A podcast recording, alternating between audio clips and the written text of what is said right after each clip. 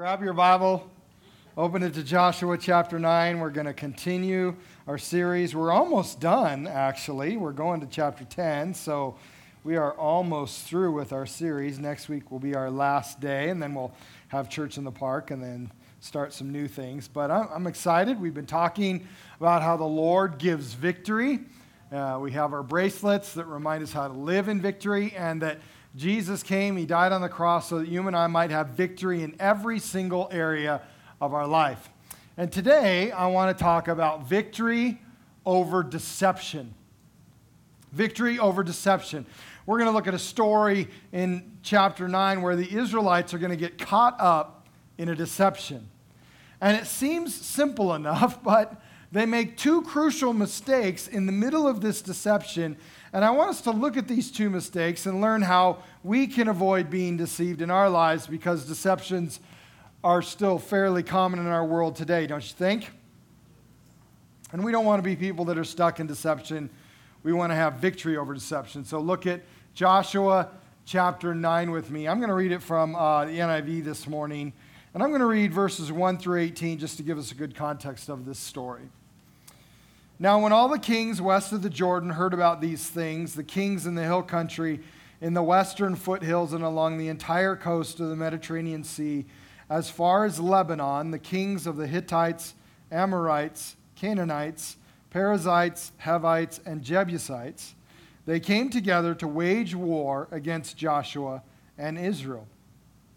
However, when the people of Gibeon heard what Joshua had done to Jericho, and Ai, they resorted to a ruse.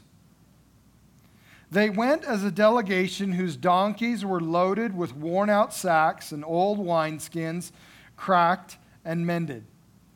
They put worn and patched sandals on their feet and wore old clothes. All the bread of their food supply was dry and moldy. Then they went to Joshua in the camp at Gilgal and said to him and the Israelites, we have come from a distant country. Make a treaty with us.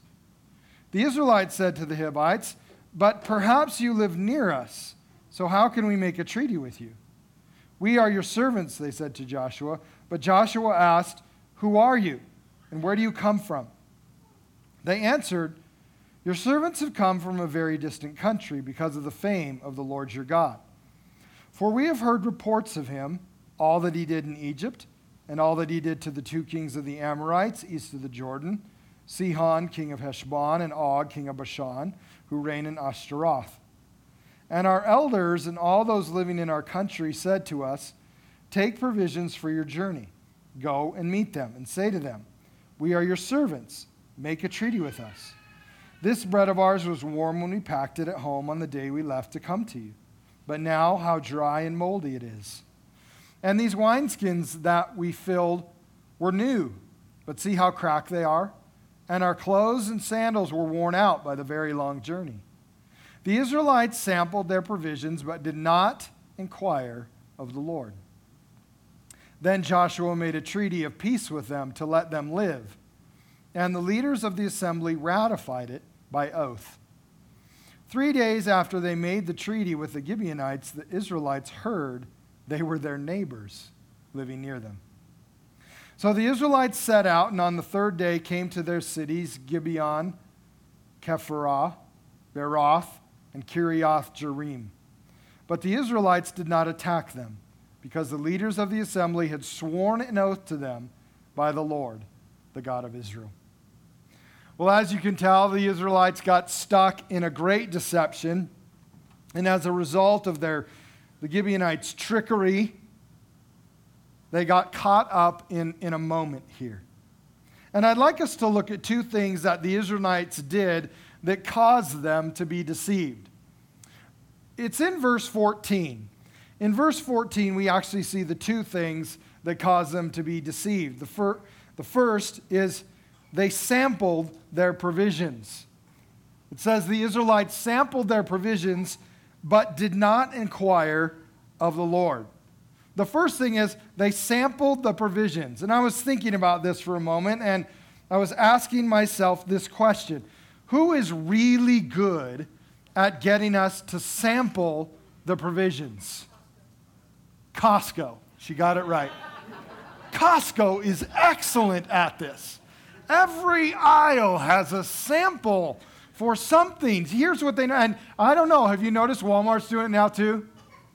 Yeah, Walmart's doing it now too. We were at Walmart the other day. They had a couple people in the meat section and they were sampling raw meat and not just kidding, not really. but they were sampling different things. Here's what I've learned the devil and Costco know that if we try something, even a little bit of it, we might change our mind. We might, we might take the whole thing. See, if we try it, we might buy it. The enemy knows that. And we can look at something like the Israelites did at the beginning of the story. You can notice that the Israelites are asking all the right questions. It doesn't look like they're going to be deceived at first. But then, as they sample the provisions, they begin to see something that they couldn't see. They got involved in something and they tried a little bit, and as a result, they fell for the whole thing.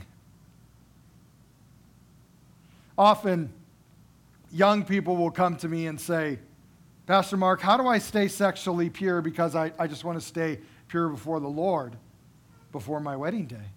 And I'll tell them to avoid situations where it's easy to sample the provisions. You know what I mean? Don't hang out alone in an apartment or in a house or your car at night with your girlfriend. If you do, you'll sample the provisions and you'll go all the way. That's what happens. And the enemy is quick to do that with us, isn't he? The second thing they did is they did not inquire of the Lord. They didn't even ask the Lord if what they were about to do was a good idea.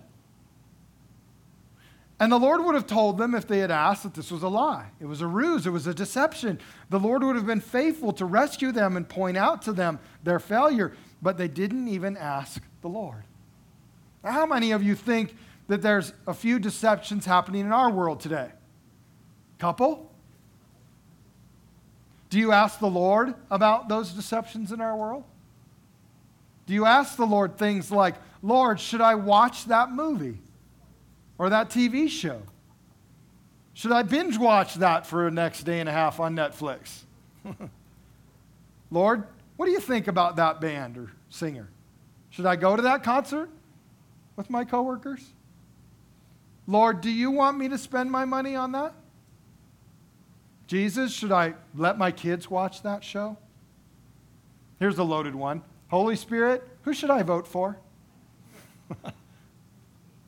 Should I have that app on my phone? Jesus, should I root for the Seahawks? There's lots of deceptions out there in the world around you that you will have to look out for. Now, interestingly, I like to joke about the Seahawks, and it's our little fun thing together. But let me talk about it in a little bit of a serious note for a moment. In the movie Concussion, if you saw that movie about this African doctor who began to find the problems with men's brains after they had played in the NFL and had multiple concussions, this African doctor was going to take on the NFL. But he didn't really understand much about the NFL. He didn't even watch football himself. And so his friend, in an effort to help him understand how powerful the NFL was and is, said to his friend, Friend, God used to own Sundays. Now the NFL does. Now, it's a simple thing, and we can joke about our teams and we can joke about our stuff, but here's the reality. When we let a football game take us away from Jesus, then we just got deceived. Especially if your team is as bad as mine. Should never let that happen. Now remember, what the Israelites are doing is very similar to what you and I are doing today. The Israelites are trying to live in the promises that God has given them. But they have enemies all around them. And they have people trying to deceive them. But the same is true for you and me. The enemy of our soul is working on us. And he's using anything he can to deceive us into not living out the promises of God in our life. And he's also deceiving the entire world from believing in Jesus Christ as their Savior. In fact, listen to 1 Peter chapter 5, verses 8 through 9. This is the Bible's job description of the devil. It says this Be alert and of sober mind. Your enemy, the devil, prowls around like a roaring lion looking for someone to devour. Resist him, standing firm in the faith, because you know that the family of believers throughout the world is undergoing the same kind of suffering. Notice that the devil is compared to a lion. That, like a lion, he's prowling around. He's looking for someone to devour, he's looking for someone to destroy. And if you know much about lions, it's interesting. When a lion is prowling around looking for something to eat, it always looks for easy prey. Something easy that it can catch. Someone young, someone hurt, someone not paying attention, someone flirting very close to dangerous areas. That's where the lion can easily grab us and eat us. I hope that that someone isn't you, but if, if it is you, the Bible gives us a way that we can respond to the devil and his deception. The first thing that Peter said was be alert. If you want to avoid the deception of the enemy, then be alert.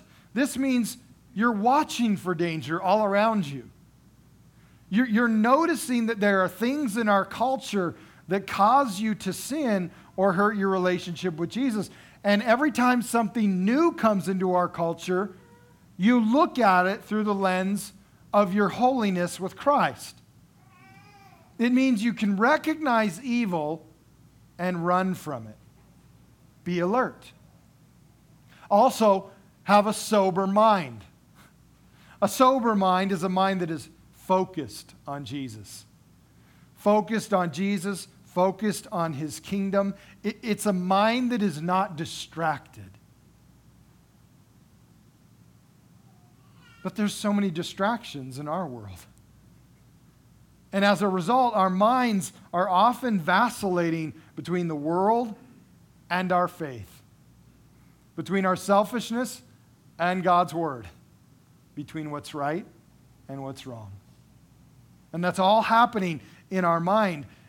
And Peter says you need to have a clear and sober mind.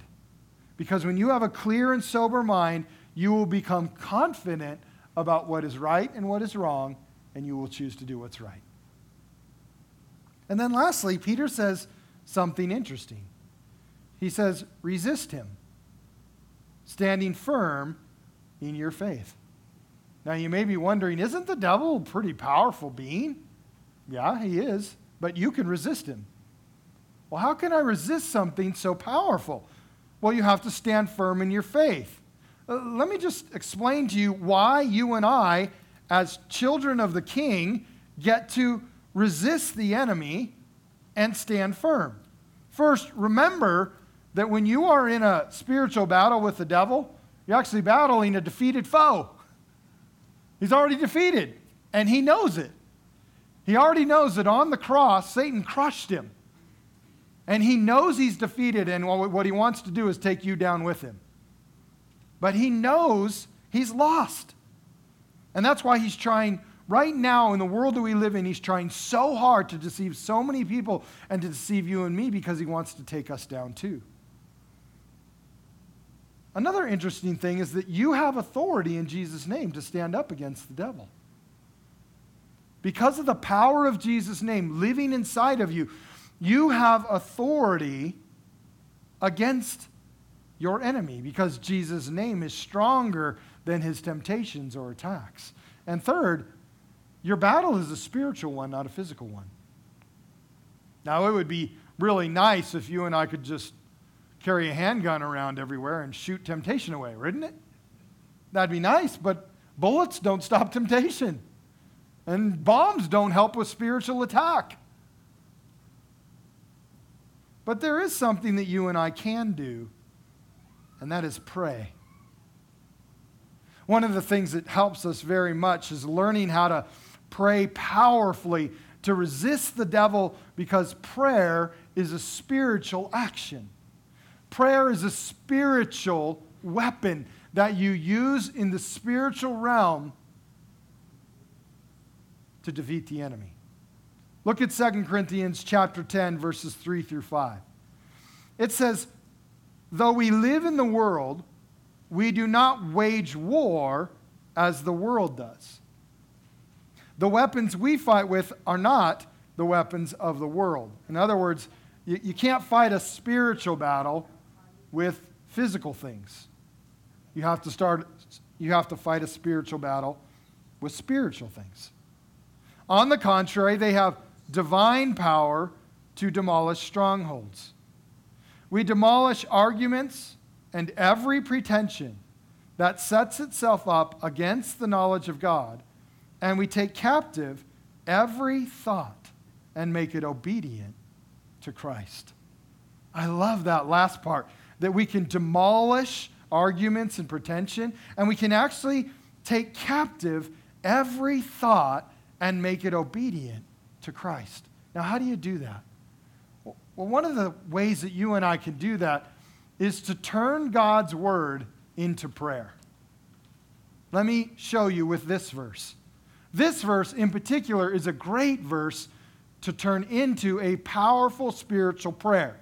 For instance, you can say with this verse, in the name of Jesus, I take the thought of blank captive. Just fill in that blank with whatever's attacking you.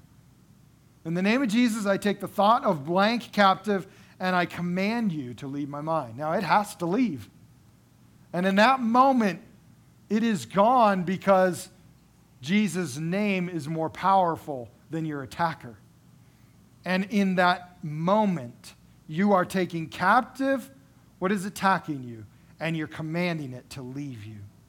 That's how you and I can stand up against the devil by being alert, having a sober mind, and resisting him with a powerful spiritual prayer. Now, the problem the Israelites had was that they sampled the provisions. And I think you and I have something in our day today that we can compare to this, and that is media and technology. The challenge that you and I have living in our day is that media and technology are always tempting us to sample the world. And we have devices in our hand all day long that allow us to sample the world. Most of us work with a computer that allows us to sample the world all day long. Because of the environment and the technology and the way that we do life today in 2019 and beyond, it makes it very, very easy for the enemy to use media as a great means of deception. And so you and I have to be careful what we're looking at and what we're watching and what we're allowing into our life. Because media has become the greatest means of deception the world has ever seen. But interestingly, media can also be one of the greatest blessings that the world has ever seen when we use it to present the gospel to the ends of the earth. We notice that Satan is deceiving lots of people and he can use media all at the same time to present ungodly things to a mass group of people. It's interesting to me that in the day in which we live, there will be certain things that you and I can watch or that are just like way outlandishly evil. And you're like, okay, I know I, shouldn't, I should stay away from that one. But those are the ones that are interesting. Like, we know we don't have to concern ourselves with that. But what is more challenging is how the enemy drops little short nuggets of ungodly things into the middle of good things. And as you and I are exposed to media over and over and over again, we get exposed to these little moments where the enemy is trying to deceive us about God and deceive the world about God. Let me show you one. I, I want to show you a clip from the movie Superman versus Batman.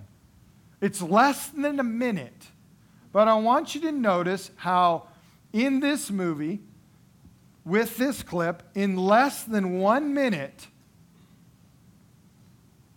God is discredited, disrespected, and meant, and the, the moment is meant to deceive people away from who God is. And it's only a very, very small part of the movie. Let's watch. Boy, do we have problems up here. Uh, the, the problem of, of evil in the world.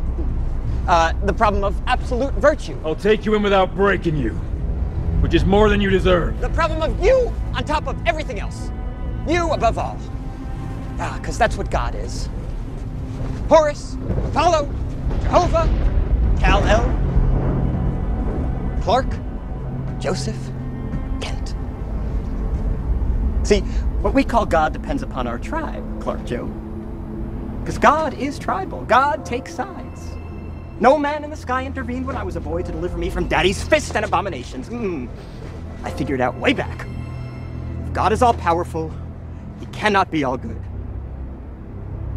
And if he is all good, then he cannot be all powerful. Now, I'll ask you a question. What does that have to do with the movie? Absolutely nothing.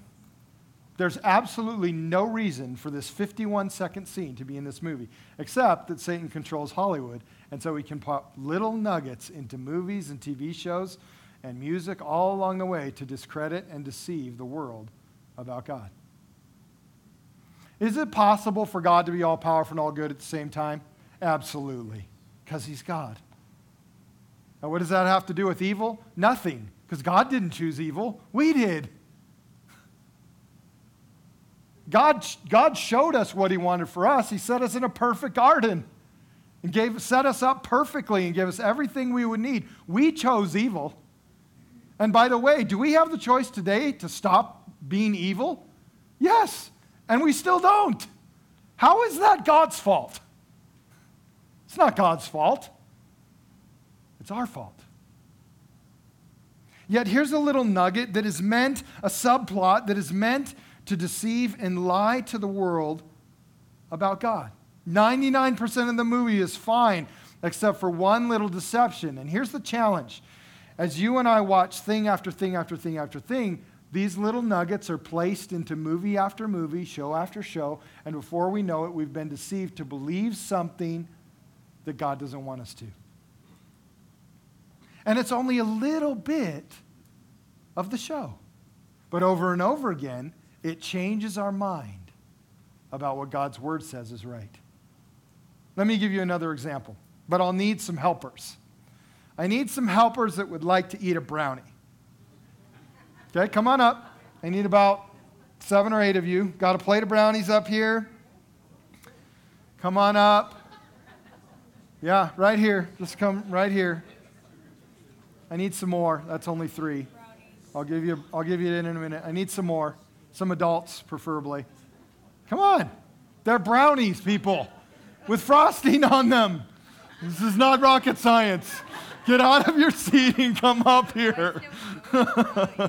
okay, so I want to tell you something about these brownies before you eat them, uh, because the recipe for these brownies was very interesting.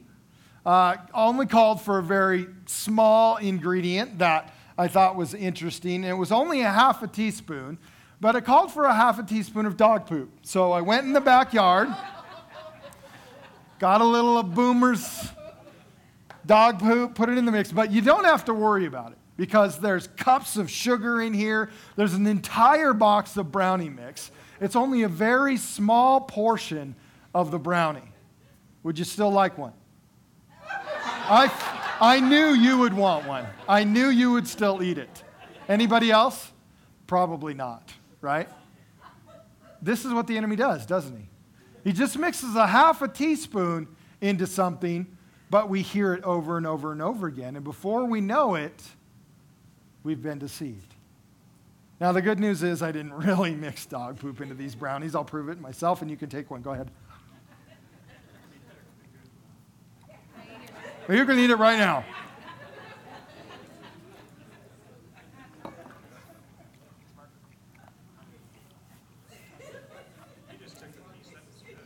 I took the piece that was good. Yes, that's right.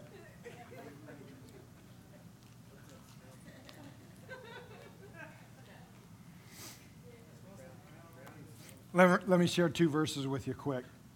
1 John 2:16 says for everything in the world the lust of the flesh, the lust of the eyes and the pride of life comes not from the Father but from the world.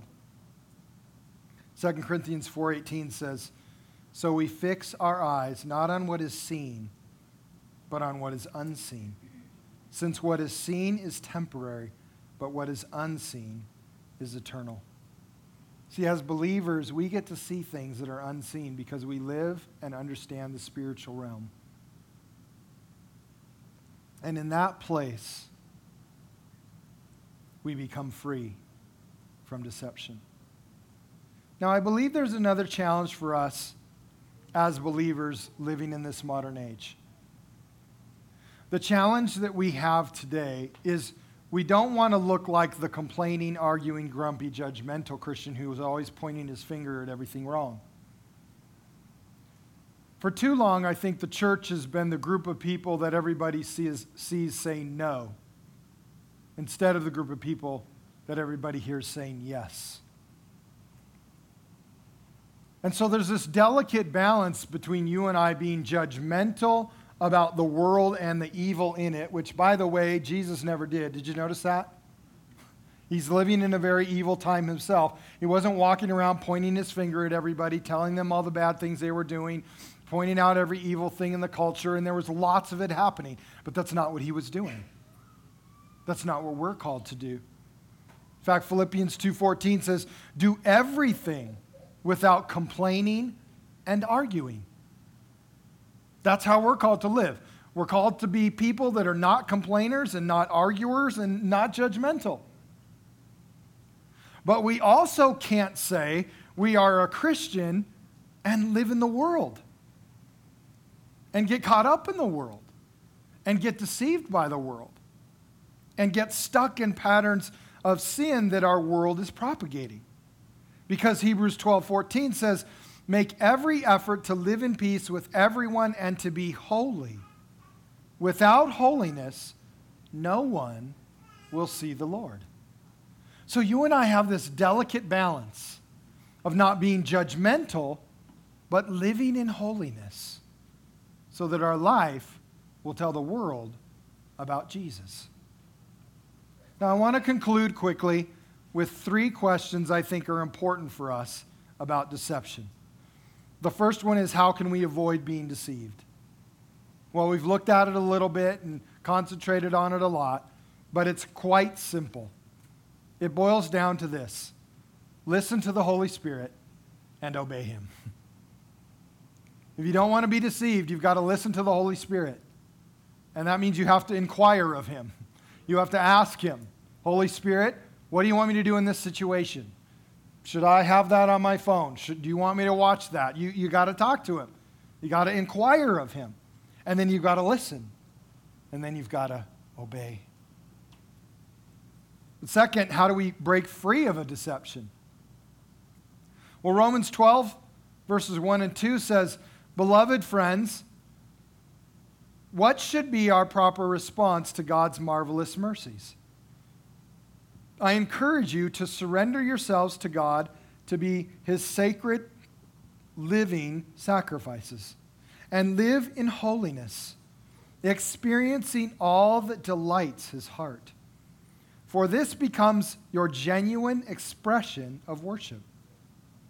Stop imitating the ideals and opinions of the culture around you, but be inwardly transformed by the Holy Spirit through a total reformation of how you think.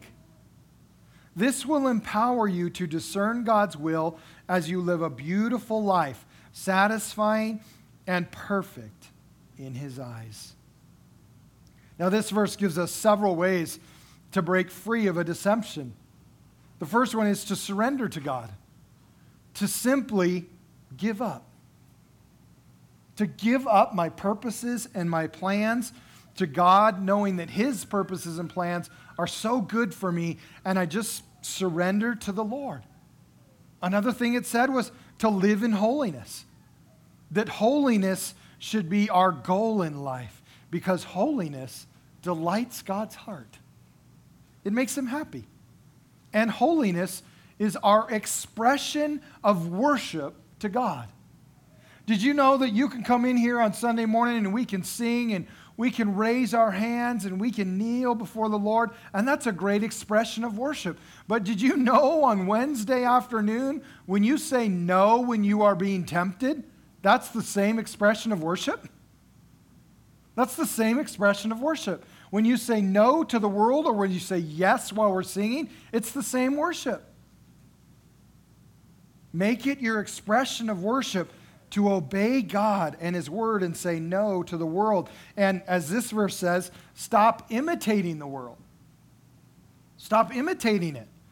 See, the world has an agenda. The world has a scheme that is that the enemy is using. He's behind all of it. That's what Ephesians 6 tells us. That the devil is behind every scheme we see that's deceiving the world. We have to stop imitating the world because then we just get caught up in his schemes. And then this verse also says, let the Holy Spirit transform how you think. That's so important because how we think is how we act. How we think turns into an action. And so we have to transform the way that we think. Several years ago, a couple came into my office and talked to me about a deception that they felt like they were caught up in, and they were having a hard time breaking free of it. They were living together, they weren't married, and they were sampling the provisions. And they knew it wasn't right. So they asked me, What should we do? Because we've intertwined everything at this point. Our finances are intertwined, you know, our, our living position is intertwined, everything's intertwined. And I told them, Well, if you want to honor God, you've got two choices. You can move out, stop sampling the provisions, plan a wedding and get married in the summer. Or you can get married ASAP as soon as you can and choose not to have sex until you're married. Later that evening, I got a phone call and they said, Pastor Mark, could you do our wedding in four days? and I said, Absolutely, I can. And so I got the privilege to do their wedding in their backyard. Here's what I loved about what they chose to do they chose to surrender to God. They knew they weren't living right. They knew that there was unholiness there. They knew that there was a deception that they were caught up in and that they were imitating the world, and they said, No more. It stops now. I'm going to surrender to God and they broke free of a deception. And here's what's interesting deception is always around us, but in their case, when they broke free of this powerful deception, it's also made it very easy for them to break free of other little things in their life since that day. Because they now know how to listen to the Holy Spirit and obey Him. The last question is this How do we help others break free of their deception? Because the reality is, when you and I leave this room, we all know lots of people. We all have friends and acquaintances and family members that are caught in the deception, and we get to try to help them break free. How do we do that? Well, 2 Timothy 2 25 to 26 says this Opponents, those who are not Christians yet, who disagree with the gospel, opponents must be gently instructed in the hope that God will grant them repentance, leading them to a knowledge of the truth, and that they will come to their senses and escape from the trap of the devil who has taken them captive to do his will. See, our response to those who are being deceived is to be gentle. Because gentleness gives us opportunities to share the truth. Gentleness helps people come to their senses because we have kept a relationship with them and not judged them. See, judgment will always drive people away. Gentleness will always allow them to continue in your life. Gentleness will always give you opportunity. Gentleness helps the gospel move forward. And gentleness makes us approachable, and people want to talk to us about Jesus when we are gentle and kind and loving. So we are called to be people that are gentle in a world that many times is not. And that's where we get to sacrifice for Jesus. Would you stand with me?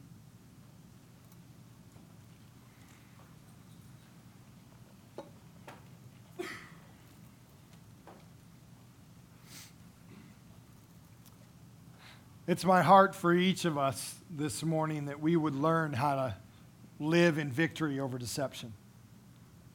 That we would not be deceived by the world around us, that we would not imitate the world, and that we would transform our thinking. We would not sample the provisions, and we would inquire of the Lord always about the things in our world, and that we would choose to live in holiness, because when we live in holiness, we get to experience victory over deception. But here's where the rubber meets the road this is not an emotional thing, it's a practical thing. It's a very, very practical thing. So, what we're talking about is when we leave this room today, there needs to be a decision made about how I'm going to live practically every day. And I'm going to choose Jesus, not this world. But I also know that in the middle of that moment of understanding what it means to have a life of self control instead of a life that is out of control, there might be something in each of us that just has residence there. And we need to kick it out today. It needs to go.